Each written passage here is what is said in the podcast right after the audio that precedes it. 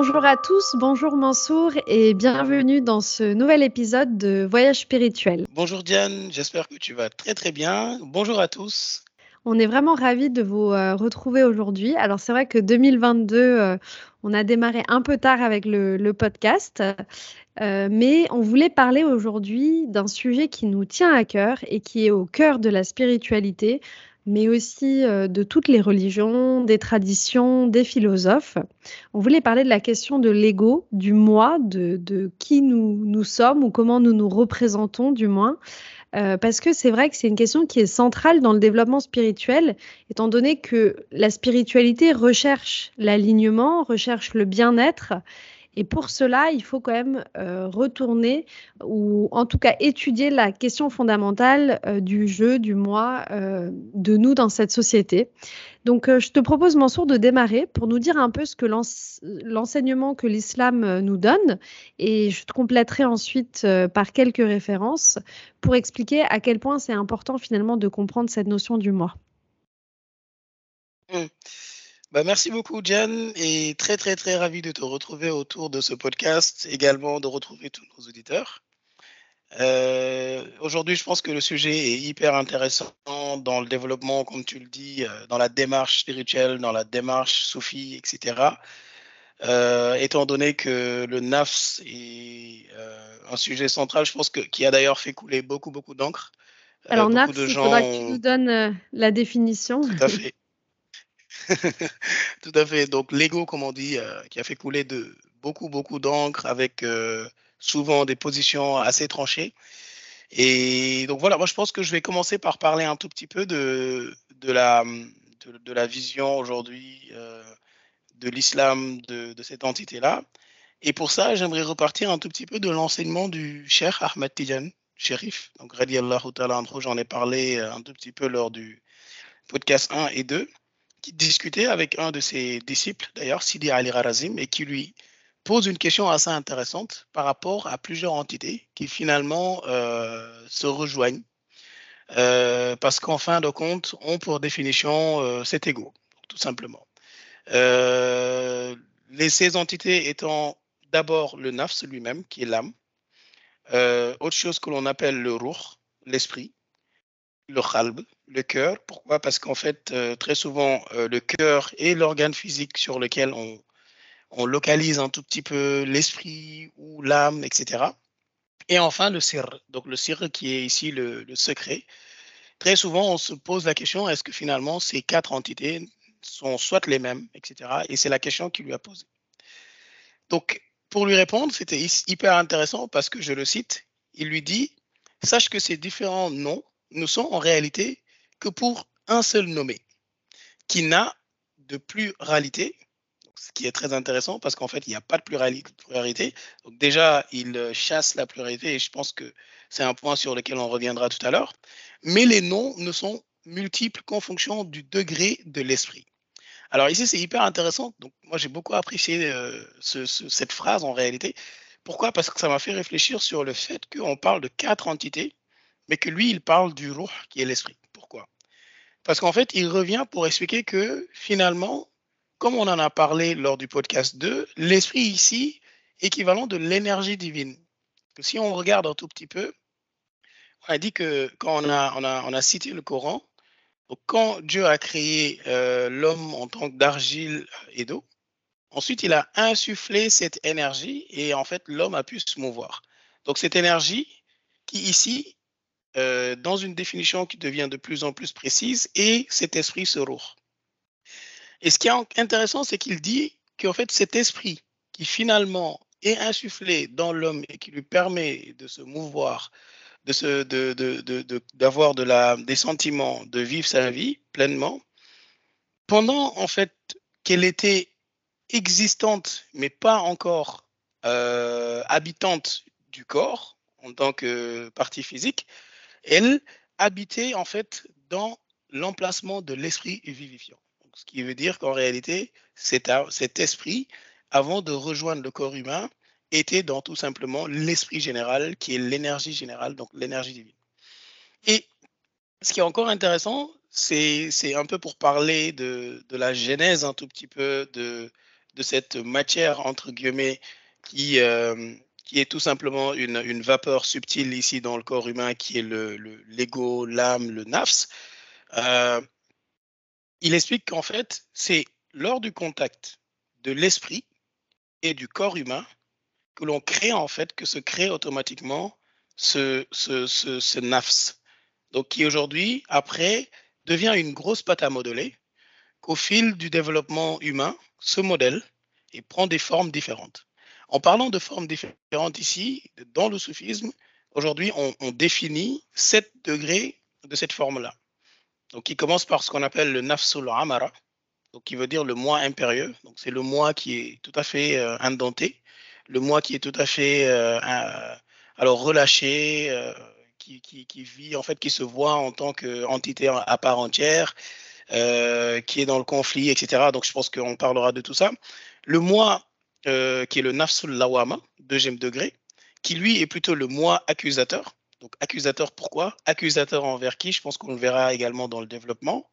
Le nafsul mulhima, qui est ici le nafs inspiré, parce qu'en fait, dans l'accusation, après on finit par effectivement commencer à se poser plein de questions, et donc dans ce questionnement qui est continuel, comme on a dit dans la partie 3, qui est l'apprentissage continu, donc on commence à être inspiré. Le nafsul mutma'inna, où on est sur le moi qui devient stable et solide. Et ici, c'est intéressant parce qu'on voit qu'en réalité, le nafs n'est pas rejeté complètement, vu que ce nafs lui-même, il a été dompté.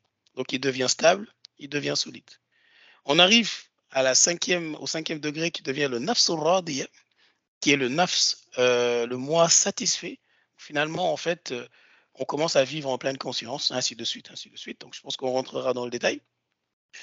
La 6e étape, qui est le nafsul mardiya, qui est le moi ici agréé. Agréé, pourquoi? Parce que toujours dans son cheminement, il commence à dépasser de plus en plus des étapes, à être de plus en plus stable, à être de plus en plus en pleine conscience. Et enfin, on arrive dans ce qu'on appelle le nafsul safiya ou nafsul kamiliya, qui veut dire le moi tout simplement purifié ou le moi parachevé. Donc, bien entendu, on ne parlera jamais d'achèvement, mais plutôt de parachèvement. Donc, voilà un tout petit peu aujourd'hui en termes de genèse, en termes de probable cheminement, la vision un tout petit peu de l'islam, de cette entité qui, on voit que c'est une entité qu'il faut travailler dessus, dompter, essayer de la modeler, vu que c'est une pâte à modeler qui est tout à fait brute, à l'état brut.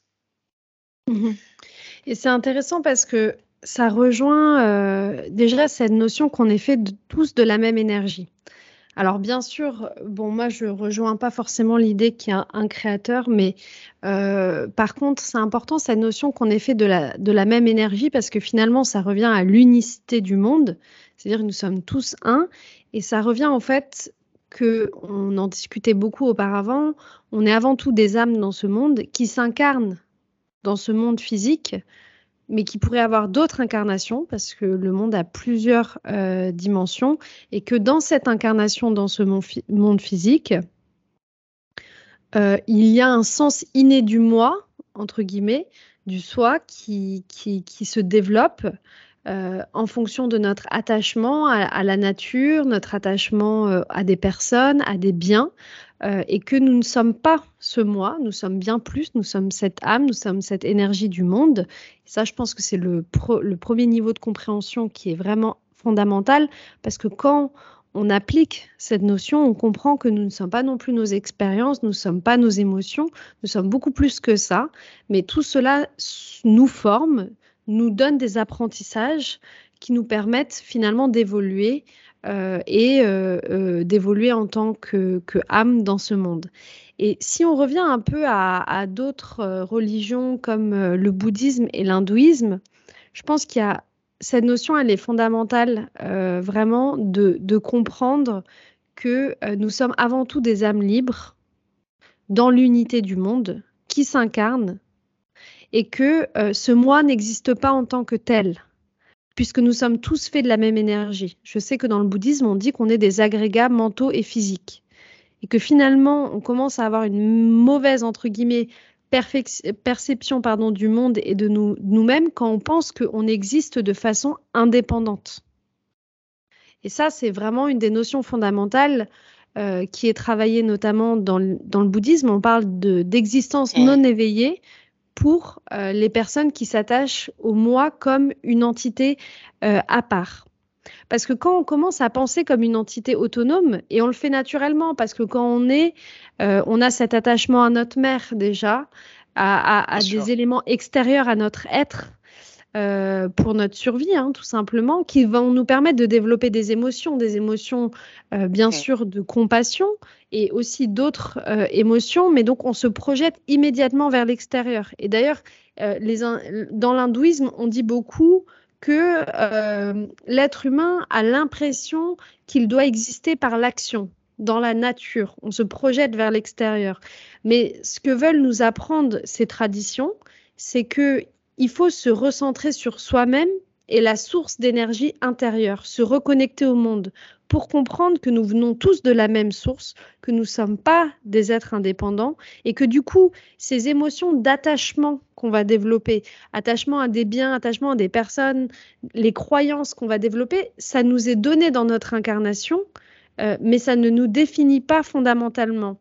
Et ça, c'est vraiment la première prise de conscience pour se libérer de la souffrance. Le bouddhisme dit beaucoup que justement la souffrance vient de la notion d'attachement, parce que ça nous emmène vers un désir toujours plus important, désir de conquête, désir de développement, trouver à l'extérieur de nous-mêmes ce qui nous rendrait heureux, alors qu'en réalité, tout cela n'est que le monde des apparences, entre guillemets, mais la source est en nous. Et d'ailleurs, on dit le sage... finalement, est dans l'égalité à l'entendement stable. C'est-à-dire qu'il ne va pas naviguer au fil de ses émotions puisqu'il ne s'attache pas à l'extérieur. Donc, s'il n'a pas ou s'il vit une expérience, il va être en mesure d'observer, mais de ne pas être submergé, en fait, par cette expérience. Ouais. Ce que tu dis est super intéressant parce qu'en fait... Aujourd'hui, on parle réellement de la genèse, un tout petit peu du nafs, mais je pense qu'on est accordé sur le fait qu'on est sur un sujet hyper intéressant qu'on déclinera sur plusieurs podcasts. Mais aujourd'hui, on plonge déjà dans le pourquoi de certains comportements aujourd'hui, comme par exemple les derviches ou comme par exemple les ascètes qui aujourd'hui se détachaient un tout petit peu de ce monde physique. Dans le but, en fait, de travailler un tout petit peu plus leur âme. Ça va dans ce sens. Mais quand tu parles un tout petit peu de bouddhisme et d'hindouisme... Vas-y. Un point là-dessus, et c'est important, tu vois, justement, dans la Bhagavad Gita, qui est un des textes fondateurs de l'hindouisme, quand on explique ce besoin de se reconnecter à la source...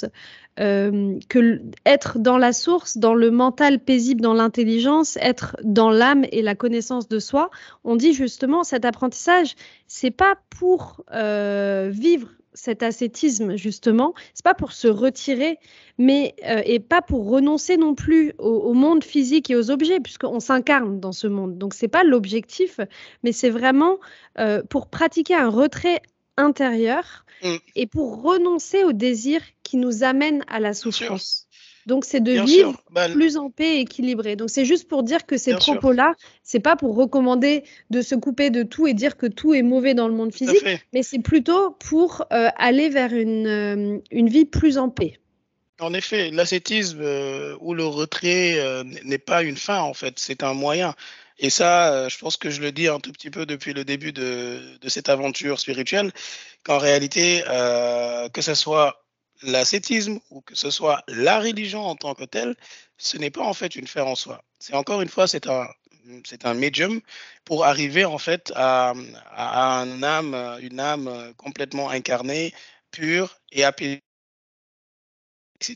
Donc vivre en pleine conscience comme on a l'habitude de le dire. Et c'est hyper intéressant parce que...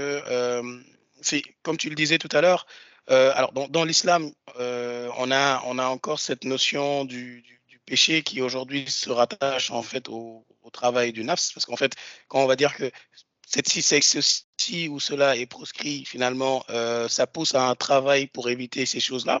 Et je pense qu'on a décidé de faire également un podcast assez intéressant, je pense, sur la question du jeûne. Donc, on verra que également le jeûne est un moyen, finalement, parce que c'est un tout petit peu un retrait, c'est un tout petit peu un ascétisme, sans forcément aller sur al-souffle, qui est la laine que portaient, comme on disait, les tout premiers soufis, donc d'où la question sur le terme. Mais je voudrais revenir un tout petit peu sur le parallèle avec l'islam, parce que tout à l'heure, tu as parlé de quelque chose d'hyper intéressant dans le bouddhisme et l'hindouisme. Alors, on dit que dans l'islam, alors si je peux m'exprimer comme ça, un des péchés, en fait, les plus, on va dire, les plus majeurs, c'est en fait le péché d'association. Qu'est-ce que ça veut dire? Alors, le péché d'association, aujourd'hui, c'est le fait de se voir en tant qu'entité. Pourquoi? Parce que le fait de se voir en tant qu'entité nous détache de l'entité globale. En fait, le fait de se voir en tant qu'entité, finalement, ne nous pose pas dans la dualité, mais dans la pluralité. On commence aujourd'hui à ne voir que des entités. Et donc, étant donné qu'on ne voit que des entités, comme tu disais tout à l'heure, on commence à se définir par l'action. Étant donné que ce que l'on obtient compte énormément à nos yeux, comment l'obtenir, c'est vis-à-vis, en fait, on est dans le contraire avec d'autres entités, on commence à devoir interagir, mais pas d'une manière globalisée avec l'entité globale, mais plutôt dans une manière de dualité avec plusieurs autres entités que l'on rencontre tous les jours. Et ça correspond exactement au premier degré du nafs, qui est le nafsul amara, où en réalité, l'homme est en dualité parce qu'il ne voit que des conflits. C'est un tout petit peu le parallèle avec ce que tu disais. Bah oui, parce que finalement, cette notion, elle est dans le fondement de toutes les religions, mais aussi des philosophies, du travail spirituel. C'est exactement ce que tu dis. On commence à penser finalement qu'on est une entité autonome et indépendante, et donc on se dissocie de la vie finalement, et on s'attache aux biens et aux personnes. Et en s'attachant à l'extérieur, on va forcément augmenter nos émotions affectives, on va forcément aller dans l'envie, dans le désir, dans la passion, qui vont créer de la douleur, la jalousie, le conflit. Absolument. Et donc finalement, c'est ce que veulent faire comprendre finalement l'hindouisme ou le bouddhisme. Alors l'hindouisme, justement, nous dira on peut se libérer de cette, on va dire, cette volonté d'être constamment dans l'action, dans le besoin extérieur, à travers la pratique du yoga. Le yoga ayant plusieurs formes, c'est pas uniquement le yoga qu'on peut imaginer, les positions de yoga, c'est des mantras, c'est des textes, c'est de la lecture, c'est un apprentissage. Et donc l'objectif finalement du podcast, c'est de comprendre cette notion fondamentale, de comprendre que la vie est énergie, qu'on est bien plus que cette incarnation. Et à partir de ça, tout ce qui en découle et qui nous permette de vivre plus en paix et plus alignés. Et ça rejoint ce que tu as dit, la question de non-attachement à l'extérieur, la question de l'unité, que nous ne sommes pas des entités à part, le besoin d'observation et d'apprentissage, comme on l'a fait dans un épisode précédent. Et je pense que on va comprendre, si déjà on comprend ce fondement-là, on comprend ensuite que on arrive dans ce monde, on se sent étant une entité à part, on a l'impression qu'on est un moi à part, et à partir de là, on va commencer à développer des peurs, des croyances, des émotions dès notre vie. Et ça nous est aussi donné par notre environnement, notre éducation. Alors bien sûr, les peurs ou l'ego, quand on en parle, c'est pas quelque chose de négatif, parce que c'est ce qui va nous permettre aussi de naviguer dans le monde. C'est ce qui va nous permettre de réagir. Absolument, et de nous protéger, de trouver notre place. De nous protéger, bien sûr. Exactement. Mais par contre, il faut comprendre que ces peurs, ces croyances, ces émotions ne sont pas nous-mêmes. On est bien au-delà de ça. Et c'est là où la notion, elle est importante et fondamentale pour aller vers le bonheur. Et pour la petite histoire, ce que tu dis est super intéressant, parce que tu as parlé de l'enfant qui vient de naître, et tout à l'heure, je t'ai parlé un tout petit peu de cette grosse pâte à modeler qui est complètement à modeler. Et en fait, on explique que l'enfant, quand il naît même pas encore au courant qu'il est détaché de sa mère. Donc pendant un long moment, il vit sur Terre, mais en réalité, il n'a aucune crainte, aucune peur, parce que tout simplement, il ne se voit pas encore comme entité à part entière. Donc pour lui, il est encore dans le global avec sa mère. Et c'est au moment qu'il commence, c'est pourquoi on dit que dans le développement, au bout même de plus de 6 mois, où l'enfant commence à marcher à 4 pattes, à s'éloigner, c'est là où en réalité peuvent survenir ses premières peurs qui en fait vont rentrer dans cette vapeur subtile que j'ai définie tout à l'heure, qui est l'âme, parce qu'en réalité, il va commencer à se dire, bah tiens, je suis une entité. Alors à ce stade-là, je suis une entité. Voilà, ce je suis une entité-là commence à rentrer, sauf que en fait, on le verra plus tard, je pense que dans le prochain épisode où on détaillera un tout petit peu les différentes étapes du nafs et on parlera un peu de comment on le voit dans les différentes entités religieuses et croyances, qu'en réalité, à ce stade-là, c'est pas encore quelque chose indompté. Donc c'est juste des peurs. Et c'est pourquoi on peut voir un enfant qui, à cet âge-là, a beaucoup peur, est très collé à sa mère, parce qu'il se rend compte que finalement, je suis une entité à part, je ne suis pas collé à cette personne peut partir, donc à ses parents, et je peux être dans l'abandon. On voit que c'est très tôt, donc, finalement, Et c'est intéressant ce que tu dis, parce que je pense que ce qui est passionnant, c'est que tout se rejoint et qu'on regarde... aujourd'hui, les pratiques de développement personnel, et notamment Lise Bourbeau, qui est vraiment une des personnes qui a le plus étudié comment se constitue l'ego chez l'être humain, elle parle beaucoup de ces blessures ou de ces émotions qu'on va vivre à un jeune âge. Donc c'est souvent entre l'âge de 0 et 3 ans, comme tu l'as dit, où on va vivre 5 grandes blessures majeures qui seront le rejet, l'abandon, l'humiliation, l'injustice ou encore la trahison, qui vont faire qu'avec le temps, on va associer finalement des peurs à ces blessures et des mécanismes de défense et de réaction. Et c'est fondamental parce que ça va nous éloigner de notre être principal, de notre source, pour finalement... donner plus de place, on va dire, à ses peurs, à ses émotions, et on peut même être... Tout à fait. Exactement, on peut même être en pilote automatique et immédiatement réagir à une situation sans vraiment comprendre pourquoi on réagit et d'où ça vient. Et c'est important d'en prendre conscience, et c'est le premier travail du développement personnel, c'est de comprendre quelles ont été nos blessures et quelles croyances... Quelle peur on a développée par rapport à ces blessures, et du coup, quelles émotions on a. Parce que les émotions, ce ne sont que des réactions aux pensées. La pensée, c'est une interprétation d'une situation. On l'a dit au début, chaque être humain a son propre filtre en fonction de son enfance, en fonction de son environnement, de son éducation. Chaque être humain développe ses propres filtres, développe ses propres croyances, va analyser le monde à travers ça et va réagir à travers ça. Et ces filtres, ils se construisent sur ces blessures de rejet, d'abandon, d'humiliation, d'injustice, et vont créer des réactions. C'est ce que Lise Bourbeau appelle les masques. Donc par exemple, le rejet, ça va donner la réaction du fuyant. Donc je donne un cas très concret. On a manqué d'attention en grandissant, ou du moins on l'a ressenti, parce que nos parents nous diront qu'ils nous ont donné l'attention nécessaire, mais nous, on l'a ressenti à un moment.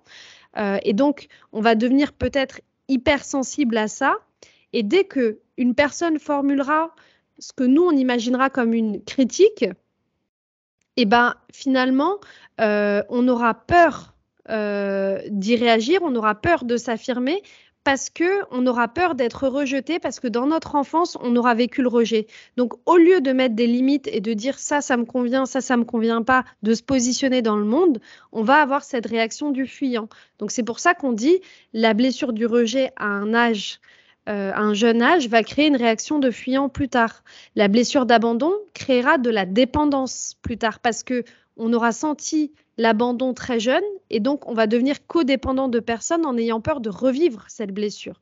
L'humiliation donnera lieu au masque du masochiste, entre guillemets, se remettre dans des situations qui nous créent cette humiliation. L'injustice va nous rendre rigides. La trahison va nous rendre contrôlants. On va vouloir contrôler tout ce qu'il y a dans notre environnement. Et vous constaterez que finalement, on les a tous, ces blessures. Elles existent chez chacun d'entre nous, parce que je pense que finalement... À des degrés différents. Exactement, on a tous aussi, c'est entre guillemets la nature de l'être humain en grandissant et cette séparation avec ses parents, et c'est ce que tu as très très bien expliqué, ces émotions, elles naissent finalement de cette séparation, de ces premières années de vie, et ce sont des perceptions que notre esprit va créer. Et il y a un truc que j'adore, Lise Bourbeau, elle dit souvent, prenez du recul par rapport à cette petite voix que vous avez dans la tête. Et elle dit que cette petite voix, c'est un peu notre ego. C'est comme si c'est la tour de contrôle qui nous dit mais attends, est-ce que tu as bien fait de dire ça ? Oh, mais est-ce qu'il va t'en vouloir ? Oh, mais est-ce que... Et elle dit, cette petite voix, c'est comme une mouche qui tourne dans votre tête et qui vous donne plein d'indications. Et ben, la première étape, c'est déjà de se rendre compte que, ok, ce sont des réactions par rapport à des blessures que j'ai vécues, par rapport à mon enfance, il faut que j'arrive à prendre du recul et que je change mes mécanismes. Cet ego, il m'aide à naviguer dans ce monde. Il n'est pas négatif parce qu'il m'a aidé à survivre, à arriver jusqu'à aujourd'hui. Il m'a permis de me construire. Mais dans cet ego, il y a aussi ce mélange avec des émotions plutôt négatives, plutôt basses, qui ne nous permettent pas de nous reconnecter à notre moi intérieur, mais qui vont toujours nous tirer vers l'extérieur, vers des sentiments que les autres ou que la société peut nous faire vivre. Et c'est ce que veut apporter le bouddhisme, l'hindouisme, les religions, c'est de dire attention, n'oubliez pas, vous êtes la source. Vous êtes cette énergie du monde, vous n'êtes pas ces pensées, vous n'êtes pas ces réactions, vous n'êtes pas ces émotions et vous n'êtes pas un moi individuel parce que nous sommes tous faits de la même énergie. Et comprendre qu'on n'est pas ce moi, c'est vraiment fondamental et ça emmènera dans un autre podcast d'ailleurs à la compréhension de la loi du karma et d'autres lois de ce monde. Et c'est pour nous permettre d'arrêter de vivre les montagnes russes qu'on a dans notre tête au quotidien et de réussir à prendre du recul. Et c'est la notion même des religions, c'est du développement spirituel et du développement personnel, c'est comment dépasser la souffrance. C'est la question principale. Comment on dépasse la souffrance ? On dépasse la souffrance avec cette prise de conscience. Bah, je pense qu'on utilise un terme, tu utilises un terme, je pense le bon terme, la question du dépassement de la souffrance. Aujourd'hui, quand une personne en général va consulter un psy qui traite également de ces questions-là, mais d'une manière ou d'une approche un tout petit peu différente, ce qui est clair en réalité, c'est qu'en fait, on ne cherche jamais la cause aujourd'hui d'un positionnement, la cause d'un point de vue ou la cause à la limite d'un état d'être, en fait, dans des années qui sont les années que l'on vit, mais plutôt dans des années qui sont beaucoup, beaucoup, beaucoup plus éloignées en général. Ce qui fait qu'une personne, comme tu le disais, soit contrôlante, ce qui fait qu'une personne ne sache pas faire confiance, ce qui fait qu'une personne aujourd'hui est rigide ou finalement a un caractère, excuse-moi du terme, reptilien, œil pour œil, etc. Donc assez dans le conflit. En général, ce n'est pas forcément des choses qui correspondent. C'est pas blanc comme ou noir. Hein. C'est bien entendu, il y a des gens qui ont connu des blessures, on va dire un peu plus récentes, et qui les ont poussés à changer, à se recourir, à avoir d'autres positionnements. Mais ce qui est le plus commun, c'est qu'en général, c'est des choses qui sont ancrées sur des années qui sont des premières années. Donc, effectivement, les premières années sont intéressantes et si on revient un tout petit peu sur le parallèle dans le soufisme, dans le repositionnement de ce nafs, comme on le dit, il se positionne dans le corps humain à l'époque où, en réalité, l'esprit attaque le corps humain, rentre dans le corps humain, habite le corps humain. Donc, ce qui est quand même très, très, très tôt. Ça veut dire quoi ? Ça veut dire que quand aujourd'hui l'enfant est un fœtus et qu'il est dans le ventre de sa mère, à un moment donné, il n'a pas encore même cette âme. Il n'est pas encore vivant. Mais très tôt, il commence à avoir cette âme. Et une fois que cette âme arrive, ça veut dire que c'est à ce moment-là que le nafs est déjà présent. Il est très tôt. Sauf qu'il n'est pas encore dans un environnement où il peut s'exprimer. Mais pour la petite histoire, on dit qu'aujourd'hui, quand la mère a envie de manger quelque chose de particulier, c'est un caprice du bébé qui en réalité a un jour reçu via le cordon ombilical quelque chose qui fait que finalement, donc on peut dire que ce caprice même à la limite qui fait partie de tout cela Bon, c'est une petite histoire, mais pour expliquer que ça commence déjà à s'affirmer à cette partie-là. Et quand elle arrive, donc c'est vraiment quelque chose de très tôt, qui se modèle de manière très, très, très tôt dans nos vies. Et du coup, finalement, je pense que ce qui est important, c'est de comprendre que ces sens extérieurs, et je l'avais dit dans le premier podcast, nos sens extérieurs vont nous guider dans ce monde et vont nous attirer vers les personnes de notre entourage, notre mère, notre père, les sensations qu'on a, mais vont aussi nous déconnecter de nos sens intérieurs. Et aujourd'hui, quelle que soit notre pratique, ce qui va être important, c'est la qualité, entre guillemets, de notre vie va dépendre de notre perspective, de comment on observe le monde et comment on se détache. Moi, je ne crois pas trop à cette notion de dire, même si c'est très présent, je pense, dans le bouddhisme et aussi dans l'hindouisme, à se dire il ne faut pas de désir, il ne faut pas que ça existe, zéro attachement. Je pense que c'est difficile dans notre société et je ne crois pas non plus à cette notion de jugement de bien et de mal. Pour moi, tout est une question d'équilibre et c'est d'abord une prise de conscience, ne pas être dans le jugement, mais être plus dans l'observation. On l'a dit auparavant, être dans la posture de l'apprenant.